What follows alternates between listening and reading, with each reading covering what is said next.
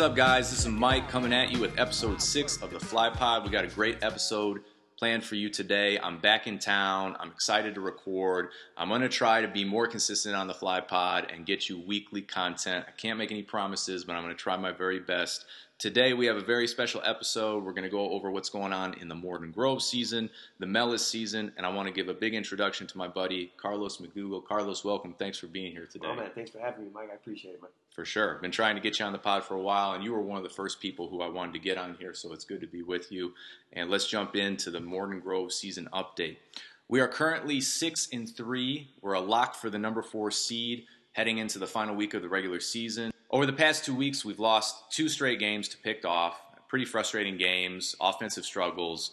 Uh, but despite the offensive struggles, I do have a message for the team. And I thought about posting it to Facebook. I thought about texting guys. And after talking with my wise wife, she said, Well, why don't you just release it on the fly pod? And she's right. That's a great way to do it. My message to the team after two tough losses is that we're fine. We're right where we need to be. Our goal remains the same of a championship, and we're on the right path, even though it doesn't feel like it after two losses like this. We have a tougher schedule this year, and we've made progress each game against picked off, even though both of them felt pretty crummy. This past week, when we narrowed the gap, we only lost by eight and it was a competitive game. It was much better than our performance the week before. We're sitting here with a chance at a 7 and 3 regular season, and that's a good place to be. And on Monday night, I know we're going to achieve that. So keep pushing, keep believing. Let's support one another, and we're going to break through at just the right time. Now, even though we've been struggling offensively, there is one person who's been standing out. What do you think, Carlos? Yeah, man, Steve Reimer, team high 684 batting average. You know, he's been really kind of uh, just sticking it, sticking with it on the offense side, and uh, he's really been uh, kind of a, a, highlight in our offensive game. For sure, we didn't have too many hits the past couple of weeks, but Steve's been keeping up uh, that for us. So our next game in Morton Grove is on Monday. It's against Express. Uh, we should come out uh, I have full confidence that we're going to finish the regular season on a high note.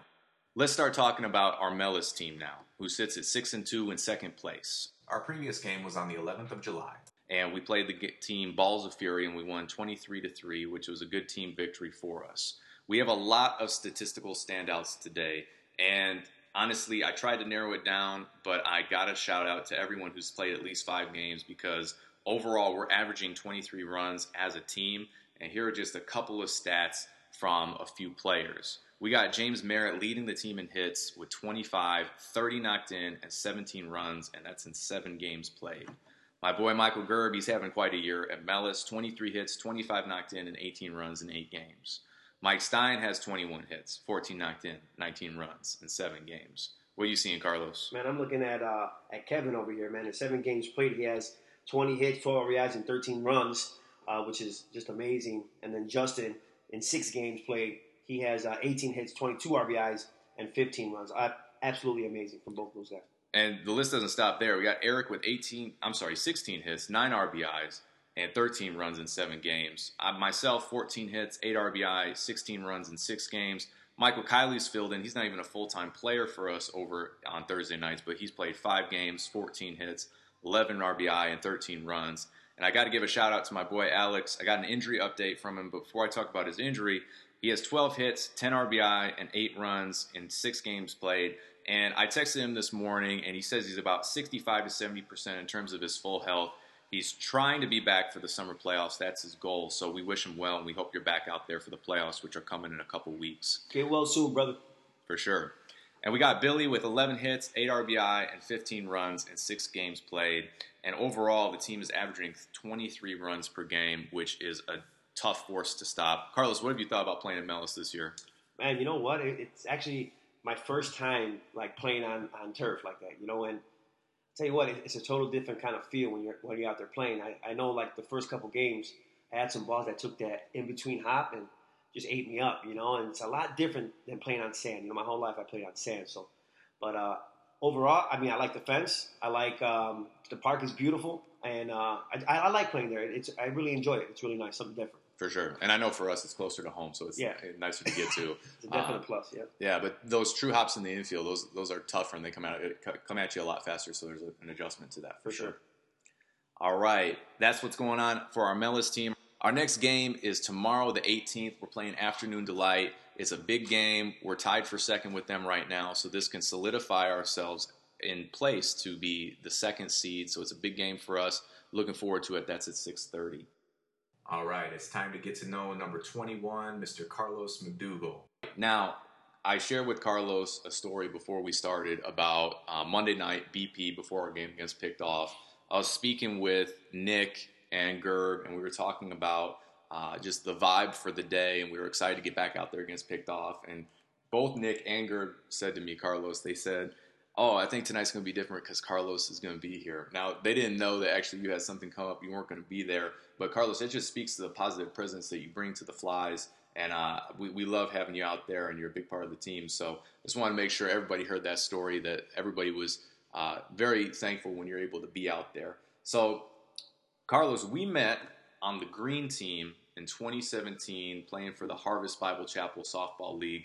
And I remember, you know, we got paired up. It was completely random, but when I saw you play, I knew right away I got to get this guy on the flies. Not only from a softball standpoint, but also from a team leadership standpoint. So, talk about becoming a fly. What's it been like to play the last couple of years? Oh man, it's been uh, absolutely amazing, man. You know, uh, feeling like a kid again.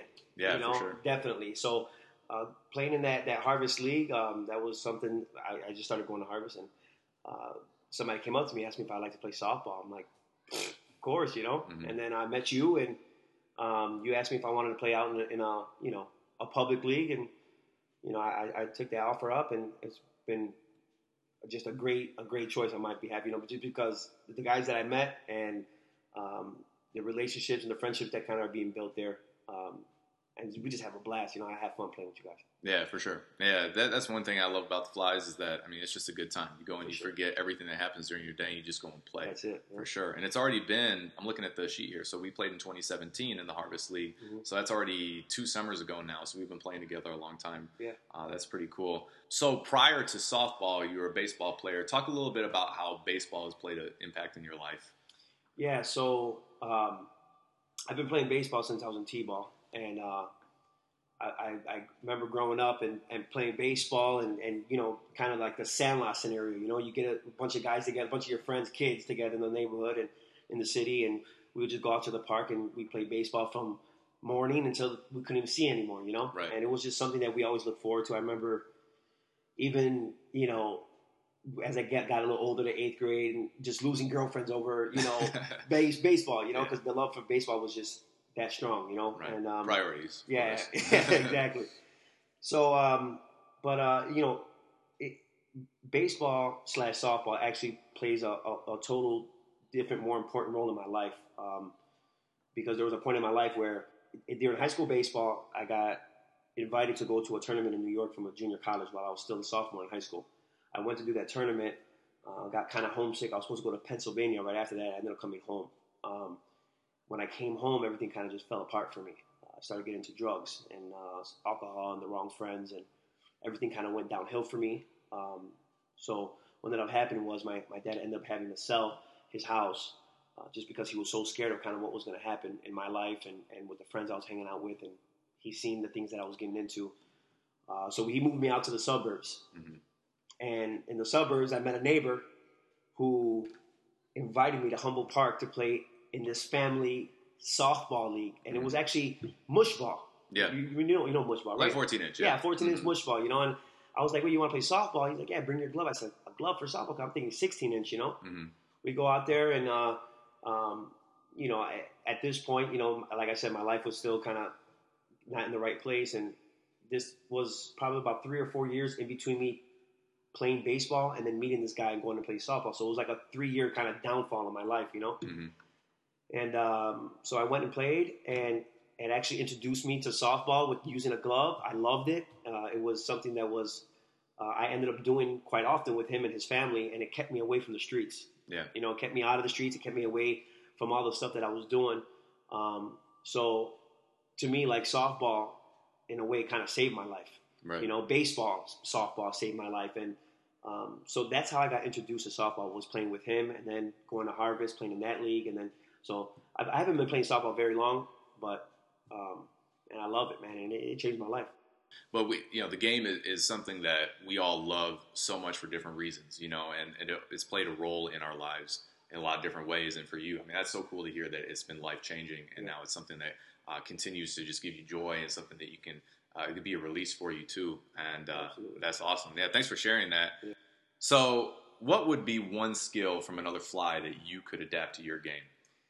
Uh, you know, I've been playing next to this guy for for a while now. You know, being shortstop and third base, and that's uh, Eric. Mhm. And uh, I'll tell you what, man, that guy is fearless when it comes to that ball coming at him. No matter how fast it's coming, no matter how he has to throw his body around, and he has a quick time to react. And just the way he reacts and the way uh, it, it's just something that I wish I had. You know, Mhm. it's just so awesome to sit here, at, you know, sit at shortstop and just watch him and do the things that he does. Yeah. And uh, I could just remember one specific time we were playing at Melas, and he uh, he had a ball lasered at him, and he didn't throw his glove up or anything. He just threw threw his shoulder right into the ball. the ball just out. He didn't get the guy out at first, but just for him to just, and it would look like it was purposely done. He just kind of just threw his shoulder into the ball because he couldn't get his glove up in time. But just just that that fearlessness that he that he plays with on the field is just something that I admire for sure. Yeah, for sure. Yeah, that's something that like it's nothing for Eric, but for me, I'd be out for two weeks you know, on the DL just because you know my body's frail, not like his. But yeah, he's a great player, For great sure. arm, great toughness. So shout out to you, Eric. Yeah, shout out Eric. So let's jump into the flyby now. This is a segment of the Fly Pod, very popular segment where we just go through a list of questions. It's an either or, and usually we end up talking about each choice as opposed to just running through it. But I'll start with the first one: day or night game? What's your preference? Um, night game.